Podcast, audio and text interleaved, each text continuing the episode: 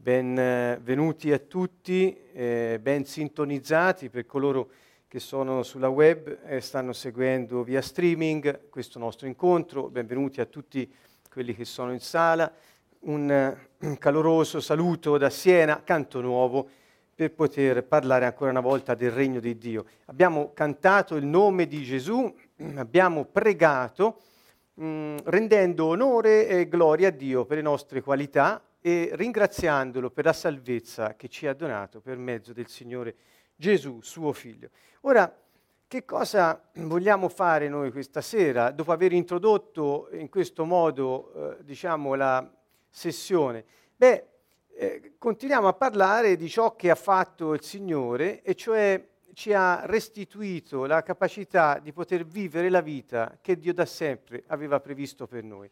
Questa è una meraviglia che non sempre si considera, ma che io vi invito a rifletterci, io stesso ci sto riflettendo molto in questo tempo, perché il regno di Dio è, come ci dice la scrittura, non è questione di cose, ma è questione di, di pace, è questione di gioia, di giustizia eh, nello Spirito Santo. Quindi sono tutti, sentite, gioia, giustizia, pace, sono tutti atteggiamenti e anche sentimenti affettivi, eh, cioè è un modo di vivere, ecco qui, il regno di Dio è un modo di vivere nello Spirito Santo. Questo per chi non è un credente, cioè un fiducioso nel Signore, suona un po' strano, che vuol dire vivere nello Spirito Santo? Vabbè, vedremo di affrontare questo argomento, ma quello che voglio eh, darvi come momento iniziale di riflessione è questo. Il regno di Dio è proprio il modo di vivere nella pienezza della presenza di Dio in noi e di noi in Lui. Cioè siamo una cosa sola ed esprimiamo la vita che da sempre ha pensato per noi, la sua stessa sulla terra per mezzo dei suoi figli. Questo è il concetto fondamentale del regno dei cieli che vogliamo un po', come dire, come una bella caramella, scartarla per poter apprezzare tutto quello che c'è dentro, perché eh, se no le persone spesso ne parlano, lo accennano, ma non entrano nel profondo. Si può fare molto di meglio di quello che stiamo facendo noi. Eh, noi non abbiamo mai, e lo diciamo sempre, avuto la pretesa di essere esaustivi, cioè dire tutto, ma eh, diamo degli spunti di riflessione, diamo il meglio eh, di, di, noi stessi per poter dire alla gente noi viviamo così, l'abbiamo sperimentato, è vero. Ecco, questo è fondamentale per chi sta ascoltando. Quello che sentite non è una dottrina, non è un'imposizione di credenze eh, o, o, cose a cui vi si chiede di dare un assenso mentale. A noi non ci interessa quello, del resto non interessa neanche a Dio. A noi interessa che voi possiate avere una testimonianza di qualcuno che eh, ha sperimentato ehm, le cose che il Signore dice e dice è vero, funziona. Ecco, questo perché tutti possano dare gloria a Dio e possano dire lo voglio anch'io. E anche loro trovino il modo, una volta sperimentato, di passare ad altri la loro esperienza. Um, il regno di Dio. Vedete il sottotitolo di stasera è l'incarico di Gesù e anche il tuo. Così togliamo proprio quello che da noi si chiama il vin dai fiaschi, e cioè eh, veniamo subito al sodo e svisceriamo la questione. Gesù ha lasciato a noi lo stesso incarico che il Padre aveva dato a lui. Gesù è il Messia, eh, tutti lo chiamano il Cristo, ebbene la stessa cosa, io preferisco chiamarlo il Messia perché è molto più vicino a come lo chiamavano e come se lo aspettavano. E quindi e Gesù è il Messia, l'unto, cioè il Re, l'unto di Dio, il Re che è venuto a riportare il suo regno, l'ha restaurato sulla terra, ha rimesso noi in condizioni di svolgere il suo stesso incarico, che è un incarico da re, un incarico regale, e ci ha detto vivete la vita che il Padre dall'eternità ha pensato per voi. Pensate un po', essere re sulla terra vuol dire semplicemente vivere il piano di vita che Dio ha previsto per noi. Non, non c'è niente di più semplice, perché se noi siamo in quel solco e viviamo quella vita, tutto quello che è previsto poi si verifica. Non sto dicendo che sono mammole e violette, perché molto spesso la, la vita riserva eh, situazioni difficili, anzi, anzi, quando entri nel regno dei cieli, come è intuibile, eh, eh, siccome è tutto basato, ora eh, ve lo dico in un modo importante, sulla fiducia, eh, chiaramente se la fiducia non è messa alla prova, eh, come facciamo ad averne diciamo, il riscontro e come fa Dio a fidarsi di noi. In sostanza, siccome il nostro incarico è regale, è un incarico eh, fondamentale per eh, tutta l'umanità, quindi per avere la eh, fiducia da parte di Dio, noi attraverso la nostra fiducia in Yeshua, il Messia, dimostriamo che siamo capaci di poter vivere quella vita che Lui ha previsto per noi. È molto, è molto semplice, quindi è basato sulla fiducia. È un rapporto di fiducia quello che c'è tra noi e il Signore e questo regno, che vedremo che cosa è, si sviluppa sulla base di questa fiducia. Quindi se non c'è fiducia, siamo in pericolo. Se noi non abbiamo fiducia in Dio, in Yeshua il Messia, nella sua presenza in noi, la nostra vita è vana perché vivremo una vita che non è quella prevista per noi. E così è inventata strada facendo da qualcuno che vuole portarci fuori strada. Allora, il regno di Dio, il nostro incarico è quello di Gesù. Vedete, vi ricordo dove ci siamo fermati la volta scorsa, Matteo 4,17, da quel tempo Gesù cominciò a predicare e dire cambiate mentalità perché il regno dei cieli è arrivato. Voglio fare una precisazione Ehm, ve, lo, eh, ve, l'ho già detto, per chi segue questi appuntamenti, lo potrete risentire, ma eh, quella parola che di solito si dice è vicino, il regno di Dio è vicino, in quelle, nella maggior parte delle traduzioni, eh, non rispecchia quello che sarebbe il senso di quello che Gesù poteva dire come ebreo ad ebrei che lo stavano ad ascoltare. Il senso, e mi rifaccio anche a, molti, eh, inter- a molte nuove, più recenti eh, letture diciamo, che stanno riscoprendo le radici ebraiche dei Vangeli, cioè quell'ermeneutica di cui tanto si parla, cioè cercare di capire qual era il contesto, che cosa volevano dire le parole che venivano dette. Ecco, quindi quella parola non è è vicino, ma di, è, è qui. Cioè per, per loro dire è vicino, si è fatto vicino, voleva dire è già qui. Cioè Gesù diceva, siccome è arrivato il regno dei cieli, eccomi qua, sono arrivato, ho portato lo Spirito Santo è in me e quindi sarà in voi, ora è presso di voi, dopo sarà in voi, ricordate, disse questo nel Vangelo di Giovanni, uh, dunque dice è arrivato, quindi non è vicino, perché se dici è vicino è sempre una cosa che rimanda al futuro, prima o poi arriverà. E quindi la gente l'aspetta ancora. E sono questi piccoli errori che ci portano poi a pensare il regno è vicino e allora eh, non è ancora qui. Invece Gesù più volte ha detto non solo è arrivato, ma ha detto è in voi. Ecco, ha aggiunto qualcosa di più, non è soltanto eh, intorno da qualche parte, nello stesso luogo, ma è in voi. Dunque, Perché è così importante il tema del regno? Perché parliamo sempre di questo regno? Perché il regno è forse il concetto spirituale più importante del Nuovo Testamento. Lo dico eh, forse in un modo un po' così eh, diretto, ma mi pare proprio che sia in questo modo. Tutta la Bibbia non parla altro che del regno di Dio dalla Genesi alla, a quando arriviamo ai, ai, Vangeli, tutto il Vecchio Testamento non è altro che una preparazione all'avvento del Messia.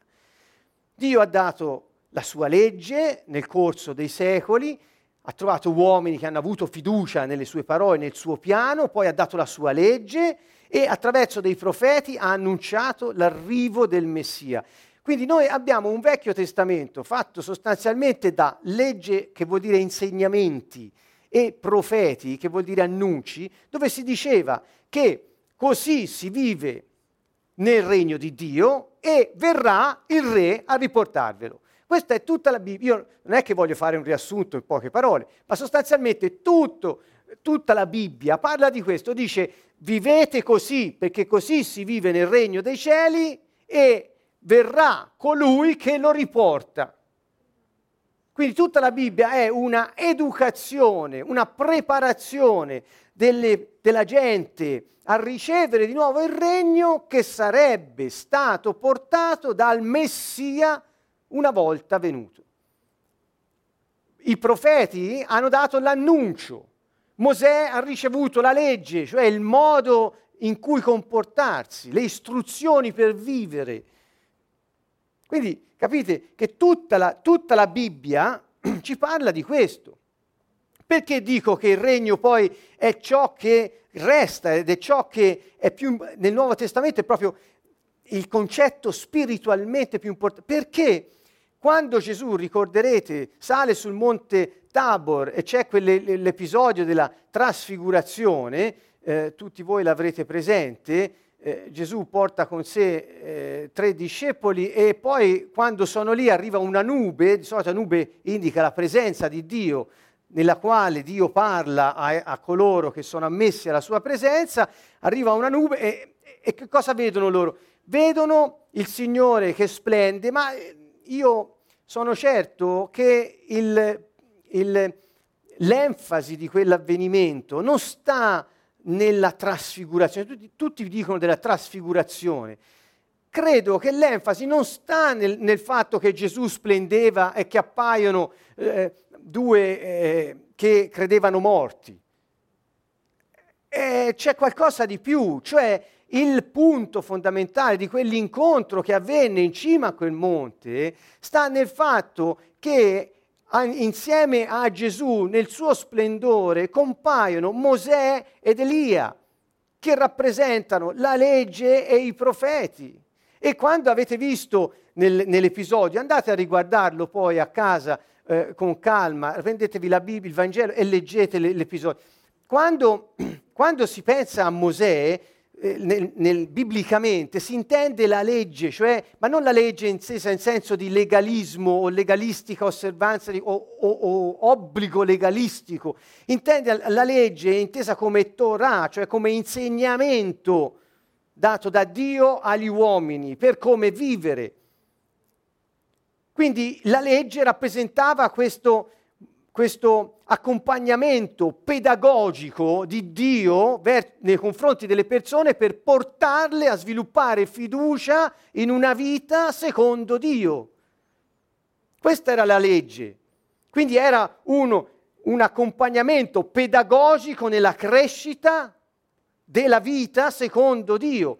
E i profeti erano quelli che hanno avuto l'incarico di annunciare che cosa? Perché, perché leggiamo i profeti, li studiamo? Ma di fondo il, il, diciamo, l'argomento unico è verrà, verrà, verrà, è un annuncio continuo. Quindi quando Gesù appare nella sua gloria con Mosè ed Elia, appare con la legge e i profeti, cioè appare con quello che è stato fino ad allora il modo in cui Dio ha parlato al suo popolo e ha detto vivi così arriverà chi ti mette in grado di viverlo in modo pieno. Il Messia riporterà il regno, lo Spirito Santo.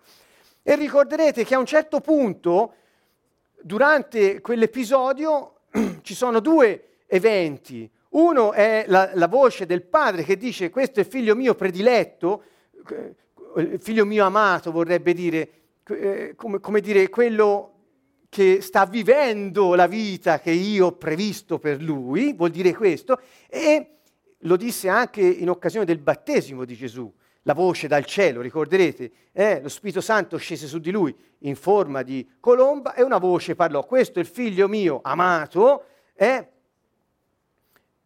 e qui dice ascoltatelo, laddove sempre secondo queste radici ebraiche, quando si dice ascoltatelo, vuol dire obbediteli, non vuol dire ascoltate e poi lasciate andare, vuol dire mettete in pratica quello che vi dice. Quindi abbiamo questo evento, il padre che parla ancora una volta del figlio e scompaiono a un certo punto Mosè ed Elia e resta chi?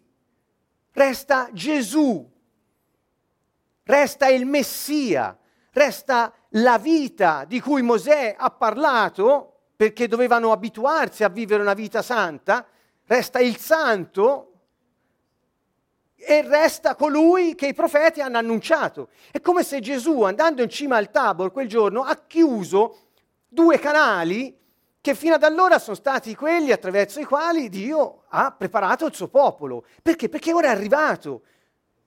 Quella legge che doveva preparare la gente a lui e quell'annuncio che doveva preparare la gente a lui eh, sono ormai adempiuti in lui che è arrivato. Gesù non è venuto ad abolire la legge dei profeti, non è venuto ad abolire niente. Gesù è venuto a dare adempimento, cioè lui è l'adempimento di ciò che era stato detto prima.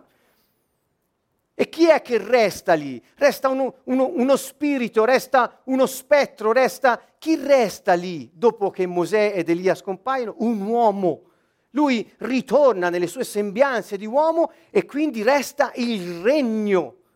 Ecco che cos'è. La legge e i profeti sono assorbiti nel regno che viene dato agli uomini perché possano di nuovo vivere quella vita. E lui è il modello, lui è l'esempio, lui è lo stampino lui è la prima, lui è l'originale.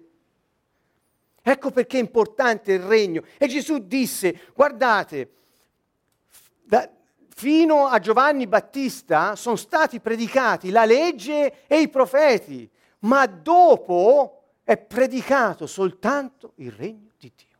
Guardate, è lo stesso episodio, perché poi sono, sono, la, è avvenuto su quel monte dove ci fu quell'incontro. Lui disse, fino ad oggi si è predicato la legge e i profeti. Da oggi in poi, cioè è il Battista, Giovanni Battista che fa da spartiacque, eh, perché lui è l'unico profeta del Vecchio Testamento che ha visto colui che annunziava. Tutti gli altri non l'hanno visto, hanno detto che sarebbe venuto. Lui è l'unico che quando l'ha annunziato l'ha visto, ha detto ecco, eccolo qui. Ecco, dunque, da Giovanni Battista in avanti solo il regno viene predicato. Non è che nel regno si predica di vivere in un modo diverso da come Dio ha insegnato, con tutte le qualità di Dio che vengono trasmesse all'uomo. No, nel regno diventa possibile vivere quella vita. Questa è la novità, perché lo Spirito Santo viene dato agli uomini affinché possano vivere quella vita. Ecco, voglio andare allora al concetto, concetto di regno. Um, noi abbiamo un concetto un po' diverso da quello che in ebraico poteva voler dire. Guardate, il greco, perché dico in greco? Perché la legge in cui, il, scusate, la lingua in cui ci perviene il Vangelo è il greco, ma sempre più verosimili e comprovate sono le teorie e le ricerche che dimostrano o affermano che i Vangeli, i sinottici e quello di Matteo in particolar modo, furono scritti in ebraico e poi furono tradotti in greco. Comunque, al di là di questa questione che non è di poco conto, dico io andiamo a vedere che cosa voleva dire regno perché di regno si parla in tutta la Bibbia, del re che verrà si parla in tutta la Bibbia e la Bibbia è, fatta, è scritta in ebraico, il Vecchio Testamento, da ebrei per ebrei, quindi insomma avrà un senso capire che vuol dire in ebraico regno. Allora, che cosa voleva dire? Ecco, vedete, nel greco ma è un concetto statico, relativo al territorio. È statico mentre in ebraico è un concetto dinamico relativo all'azione di governo di un re sui suoi cittadini e dovunque si manifesti. Dov'è il regno di Dio? Dovunque il re governa sui suoi cittadini e dovunque il re si manifesta agendo nella sua potenza. Ecco, questo è il regno. Quindi dovunque si manifesta Dio e la sua presenza, quello è il regno, lì è il regno. Ecco, Questa è un, una prima scrematura sul concetto fondamentale che mi pare molto importante. Tenete a mente che Gesù ha detto da oggi in poi so, è predicato soltanto il regno dei cieli e tutti, disse tutti, no soltanto i giudei, ovviamente perché si riferiva a tutti gli uomini, tutti si sforzano di entrarci, tutti vogliono entrarci. Sta dicendo Gesù che il regno è stato riportato, il terreno è stato preparato bene prima, ora quello che si aspettava è arrivato e c'è in ogni uomo il desiderio di entrare in questo regno. C'è in ogni uomo. Ecco, è qualcosa di innato nelle, nel, negli uomini, quello di eh, vivere quella vita per cui sono nati. Ascoltate, questo è un concetto che eh, voglio sviluppare eh, a parole e per iscritto, eh, perché mi preme molto. Allora, la vita che è prevista per noi è ciò che ognuno di noi nasce per vivere. Noi non nasciamo per vivere una vita balorda, una vita eh, lontano da Dio che ci ha creato, una vita sulle montagne russe, una vita senza fiducia, senza amore, senza fedeltà. Noi non siamo fatti per vivere una vita nella sofferenza, nella privazione. Non ci ha pensato per questo Dio. Non siamo fatti per questo. Noi siamo fatti per vivere la vita piena che Lui ha previsto per noi. Questo è il punto. Quindi quando, quando, è possibile questo? Nel regno di Dio, nel regno di Dio, perché lo Spirito Santo è stato dato agli uomini. Quindi quando arriva Lui nello Spirito Santo, ecco che vuol dire, nello Spirito Santo è possibile avere pace, è possibile avere gioia, è possibile vivere retti, è possibile godere della presenza di Dio ed è possibile avere una nuova natura per poter mettere in pratica la Torah, gli insegnamenti del Signore. Sentite cosa è nello Spirito Santo, cosa è possibile fare. Ecco il regno. Non è una parola con cui, religiosa, con cui sciacquarsi la bocca, non è, no, non è un, un, un, dogma o un concetto m- mentale di cui persuadere la nostra mente. È, è, qualco, è, è la vita nostra che riconosciamo come vera. E chiunque che sia credente o no in Gesù Messia sente questo richiamo. Tutti, perché tutti gli uomini, tutti gli uomini, tutti gli uomini hanno uno spirito, il loro. Ognuno di noi ha il suo spirito umano la sua anima e il suo corpo, siamo fatti così. E quindi tu, questo spirito, che è quella scintilla di Dio in noi, in ciascun uomo, ha il desiderio di essere uno con Lui. E quindi ha come, de- come su di sé stampata la vita che è chiamato a vivere, perché nasci con quello. C'è una particolarità che può essere la bellezza più eh, meravigliosa dell'universo e può essere il pericolo maggiore. Si chiama libera volontà. E, e quindi noi nasciamo predisposti per quello. Lui, Dio, ha predisposto una vita per quel desiderio che c'è di mezzo se la vuoi è tua, se non la vuoi ti rispetto. Questo è, questo è, il problema dell'uomo, quando sarebbe il gioiello più grande che Dio ci ha messo in mano, più splendente, quello della libertà, perché se non c'è libertà non c'è amore. Se uno è costretto ad accettare l'amore è sotto schiavitù, non è nella libertà e quindi non è amore. Ecco perché siccome Dio è amore non può costringere nessuno a vivere quella vita, ma la propone. Come? In te c'è già innato un richiamo, la riconosci, a naso la riconosci, c'è una spinta dentro di noi, nel nostro spirito che ti fa riconoscere la vita vera, non quella finta.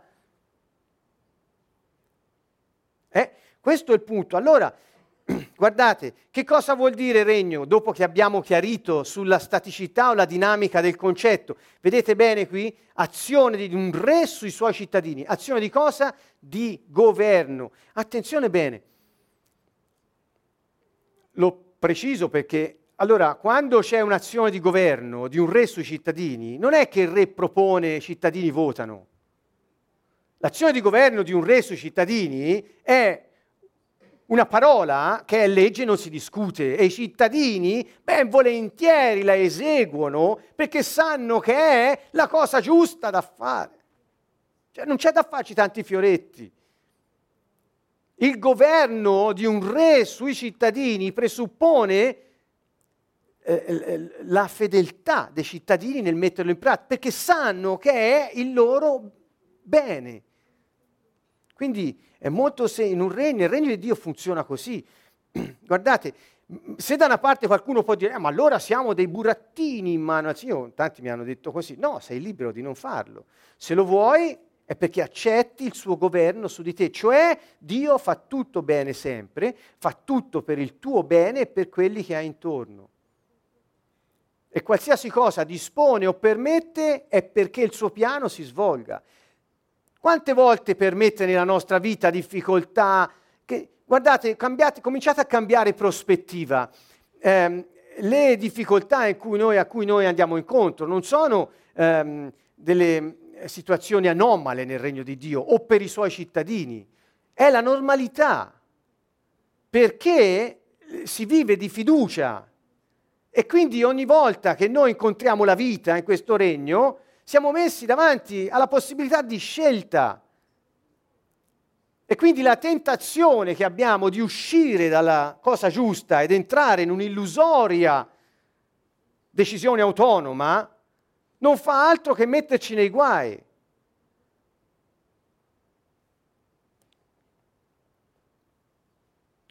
Va bene, è un po' ancora più profondo questo, ma per ora mi fermo qui perché non ne ho il tempo. allora, il significato della parola regno è Dio che governa nella vita degli uomini, ma vuole anche dire coloro che sono governati da Dio.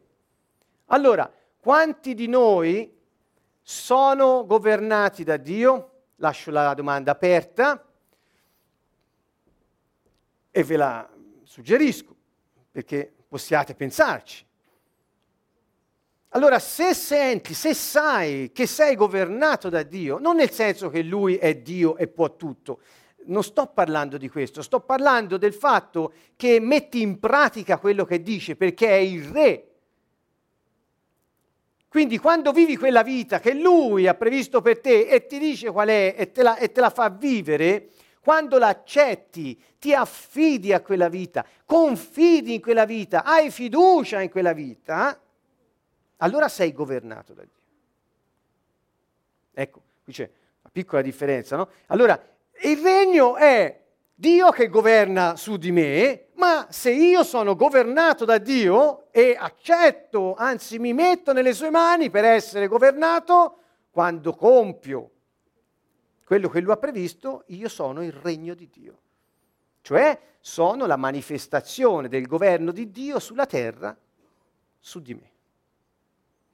Ecco quindi che questo qui è un concetto tipicamente anche eh, conforme alla mentalità ebraica del tempo. Il regno non è il, solo il territorio, non, il regno è Dio che governa e il regno sono gli uomini governati da Dio. Quindi stiamo parlando di persone, stiamo parlando di una relazione, non stiamo parlando di cose le cose, Gesù disse, ma non vi preoccupate per le cose, ma, fa, ma se, quelli che non hanno fiducia in Dio fanno così, che si preoccupano delle cose. No, stai in ansia? Eh, no, vuol dire ti preoccupi delle cose, vuol dire che non hai fiducia in Dio. Allora, ora ogni volta che state in ansia per delle cose, ricordatevi la parola che Gesù disse nel capitolo 6 di Matteo. Stai in ansia? Eh, vuol dire che non hai fiducia in Dio. Eh, quindi quando vedete questo, si accende la sirena, scatta l'allarme e subito è un segno per poterci richiamare nel giusto solco della vita. Bene, allora, altri tre significati, questi primi due sono semplici, li abbiamo già spiegati, non è che gli altri siano difficili, ma eh, ho preparato qualcosina di più. Il terzo punto è il regno è la dimostrazione del governo di Dio attraverso miracoli, segni e meraviglie. Cioè ogni volta che si compie qualcosa di miracoloso, ogni volta che c'è un intervento divino che si manifesta nella dimensione terrestre, che è fisica, è spazio-tempo, eh, questo è un'invasione del cielo sulla terra e lì c'è il regno di Dio. Guardate, dovunque la potenza del regno è dimostrata, là è presente il regno di Dio. C'è una preghiera ebraica, ve l'ho scritta qui, eh, ho fatto ricerche, qui ho un libro eh, molto interessante, eh, è di David Bivin e di Roy Blizzard Jr., eh, si chiama, eh, è inglese Understanding the Difficult Words of Jesus, cioè comprendere le difficili parole di Gesù. E c'è tutto una, un bel, bello studio che aiuta. Ecco, riporta una preghiera ebraica sul regno dei cieli e dice, i tuoi figli videro il tuo regno quando apristi il mar rosso davanti a Mosè. Vedete? Si manifesta il miracolo, quello è il regno. Videro il tuo regno.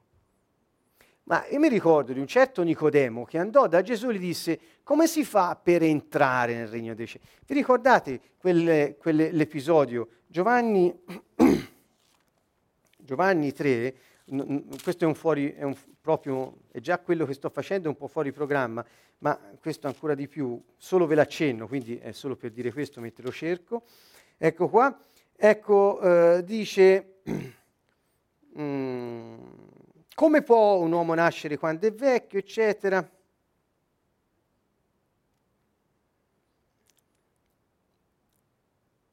Ecco, come si può vedere il regno di Dio? Vedete, cioè come si può entrare, come si può vedere, come si può, diceva, come si può riconoscere, come si può farne parte, stava dicendo questo. E, e Gesù ha dato varie risposte, andate a guardarle, ma già questa preghiera ci fa vedere che quando vedi qualcosa di, che viene da Dio, soprannaturale, che è al di sopra del, e che viene da Dio, quella è la manifestazione del governo di Dio sulla terra. Eccolo qui. E, ehm, come si può vedere questo regno? Quando vediamo Dio in azione. Così videro il regno quando vedevano Gesù in azione.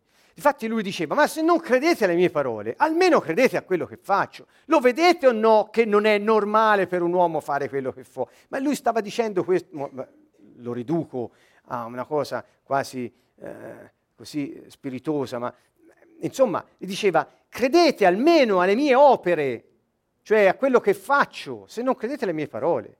Cioè stava dicendo, non vedete che il regno di Dio è qui, ve l'ho detto, cambiate mentalità, il regno di Dio è qui. E poi faccio tutte le cose che manifestano la presenza del regno di Dio. Quindi vuoi vedere il regno di Dio? Guarda Gesù in azione, stava dicendo. E oggi, che noi abbiamo lo stesso incarico di Gesù, come fa la gente a vedere il regno di Dio? Guarda i credenti in Yeshua in azione. E qui può venire il mal di denti a qualcuno. Perché? Perché questo è il problema.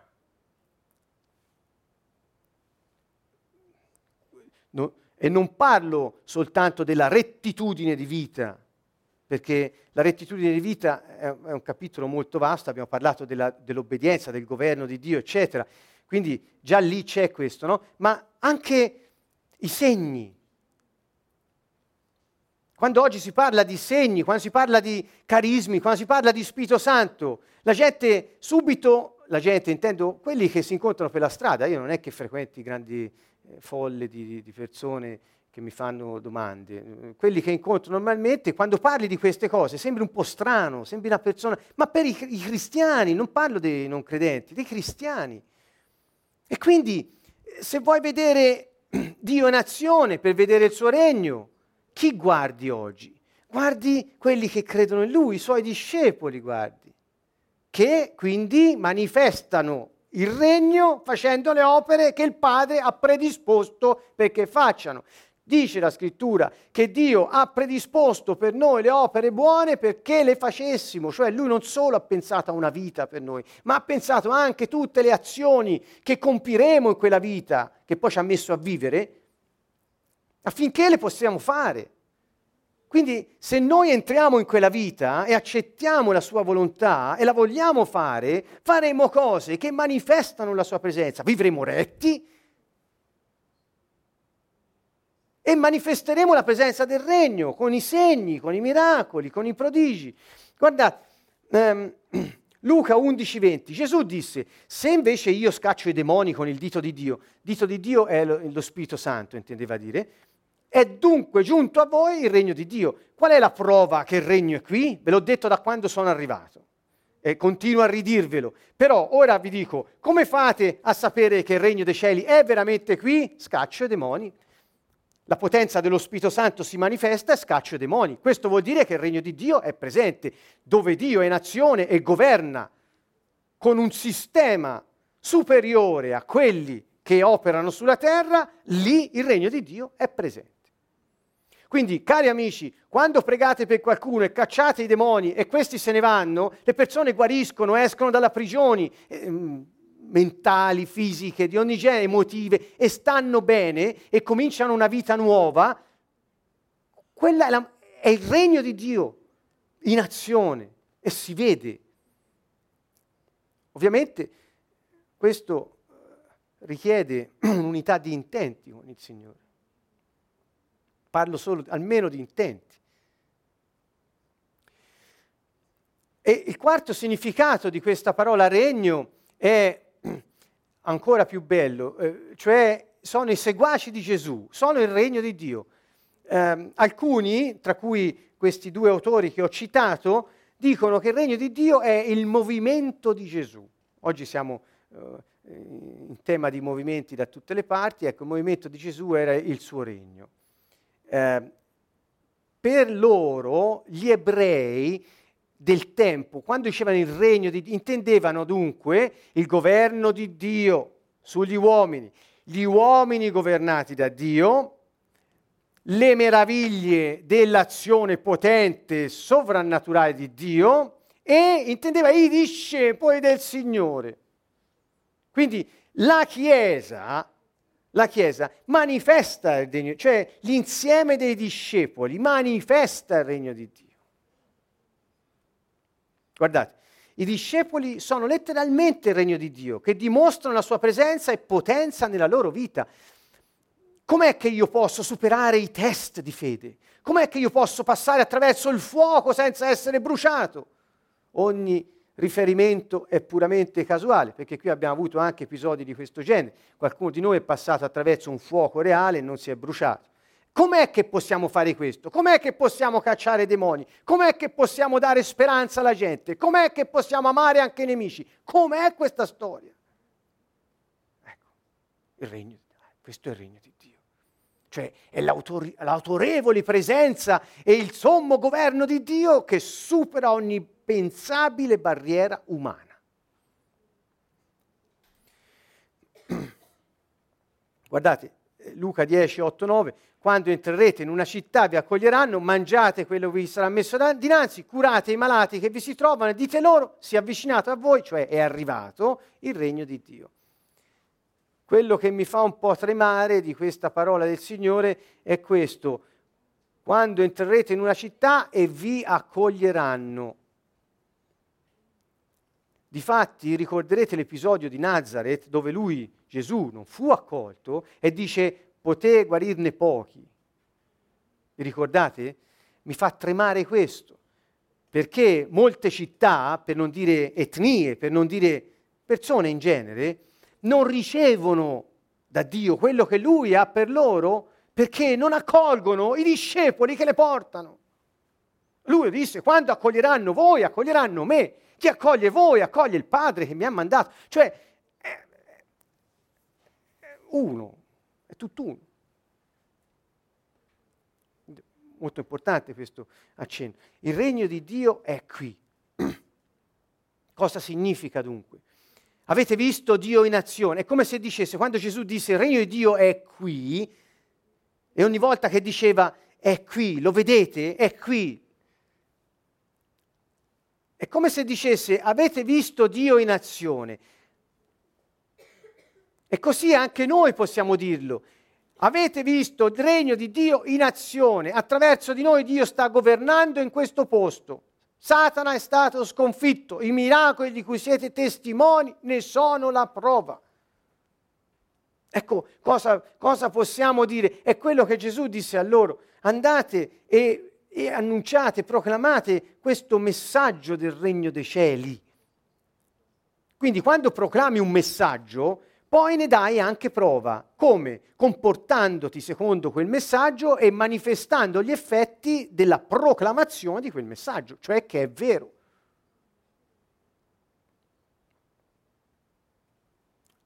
Le parole dei discepoli sono comprovate dai miracoli che Dio compie davanti a voi perché lo vediate. Questo dovrebbe essere nella nostra bocca quando ci interrogano, quando, perché Dio si manifesta. A me è successo tante volte, credo anche a tanti di noi.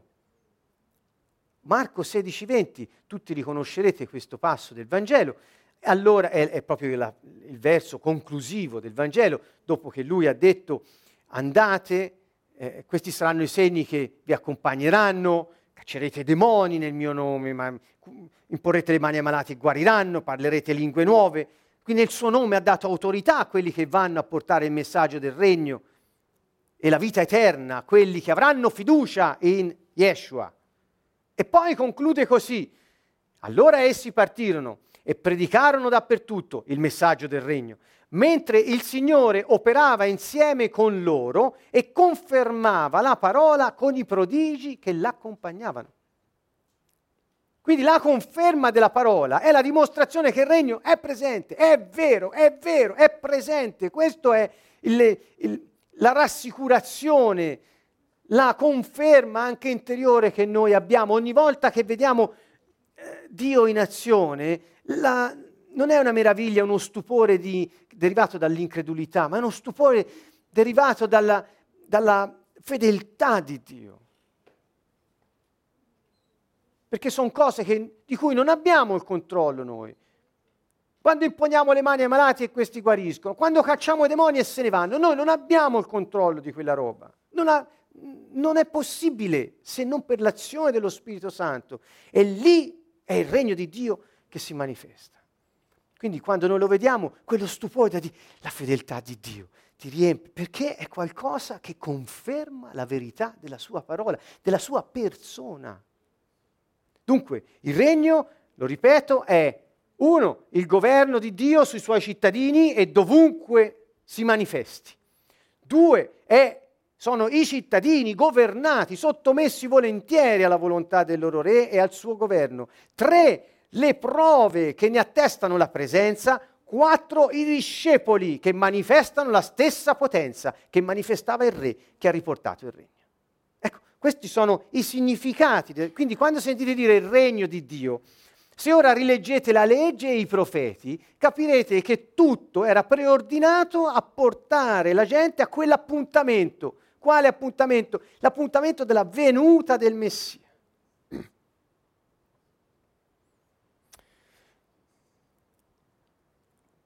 Qui è una breve, e chiudo, un minuto, una breve eh, considerazione. Il regno non è il processo attivato per riportarlo, il regno è il risultato di quel processo. Quindi il processo che Dio ha attivato per riportarlo è l'opera eh, di salvataggio, di liberazione che ha compiuto Gesù morendo sulla croce per noi, al posto nostro, e noi eravamo in Lui, messi in Lui da Dio. Già Lui aveva previsto che il sacrificio di Gesù estendesse il suo beneficio a tutti gli uomini come se l'avessero subito anche loro senza subirlo. Questa è la meraviglia. Ecco, quindi quel processo ci ha rimesso in grado di poter ricevere lo Spirito Santo. E solo nello Spirito Santo, con Lui in noi e noi in Lui, è possibile vivere quella vita del regno dei cieli. Sulla terra, ora, il regno non è futuristico, non è una cosa per quando si morirà o dopo, il regno è anche ora, certo che anche dopo, ma il regno è una cosa che è attuale, riguarda la nostra vita oggi. Quindi abbiamo questa possibilità. La conclusione è questa. Abbiamo, credo che la slide, ecco, esatto, Abbiamo questa possibilità. Se qualcuno eh, si sente un po' sfidato, nel senso inglese challenged, da questa affermazione, da queste poche parole che vi ho detto, sappia che non è eh, niente di cui temere, ma è una grande opportunità. Se non lo sapevi, ora lo sai. Se lo sapevi, ti è stato ricordato. E sicuramente dentro di te qualcosa si, si sta dirigendo, di nuovo quel desiderio si sta ri- girando di nuovo verso Dio.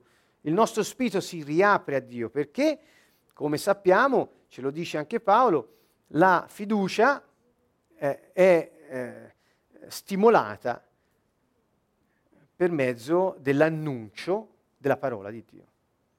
Cioè la fiducia è stimolata dall'annuncio della verità, dall'udire la verità. Quando senti la verità, la tua fiducia in quella verità è stimolata e inizia a funzionare.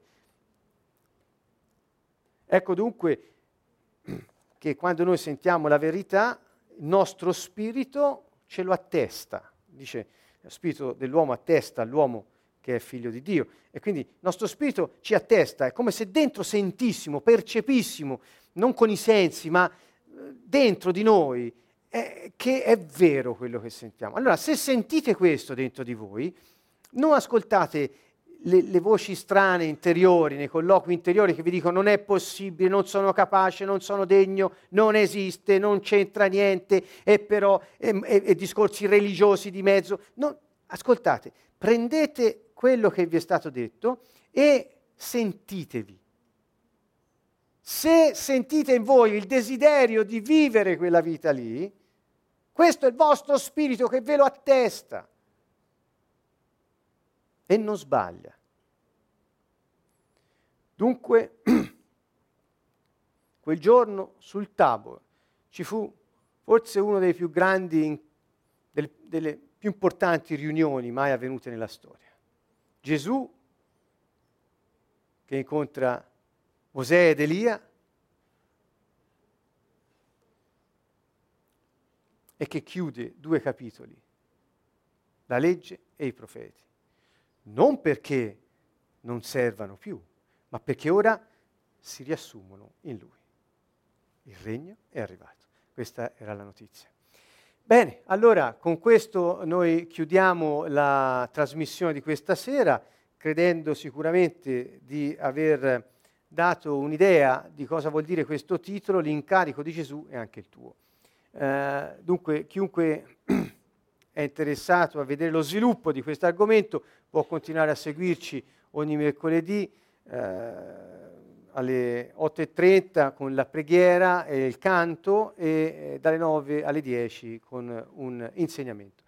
Noi continuiamo qui pregando tra di noi, invito anche quelli che sono a casa di pregare tra di loro, se siete soli potete rivolgervi al Signore e eh, in base a quello che avete sentito, ecco è un modo che noi abbiamo sempre, quello che sentiamo poi preghiamo su quelle cose lì, in base a quello che sentiamo che nel nostro spirito eh, è pronto per essere tirato fuori. Eh? Dunque, ricordiamo anche il concetto della fiducia, che nel regno è la cosa preziosa che mette in moto tutto, insieme all'amore. Bene, da Siena, canto nuovo, vi salutiamo e arrivederci a mercoledì prossimo.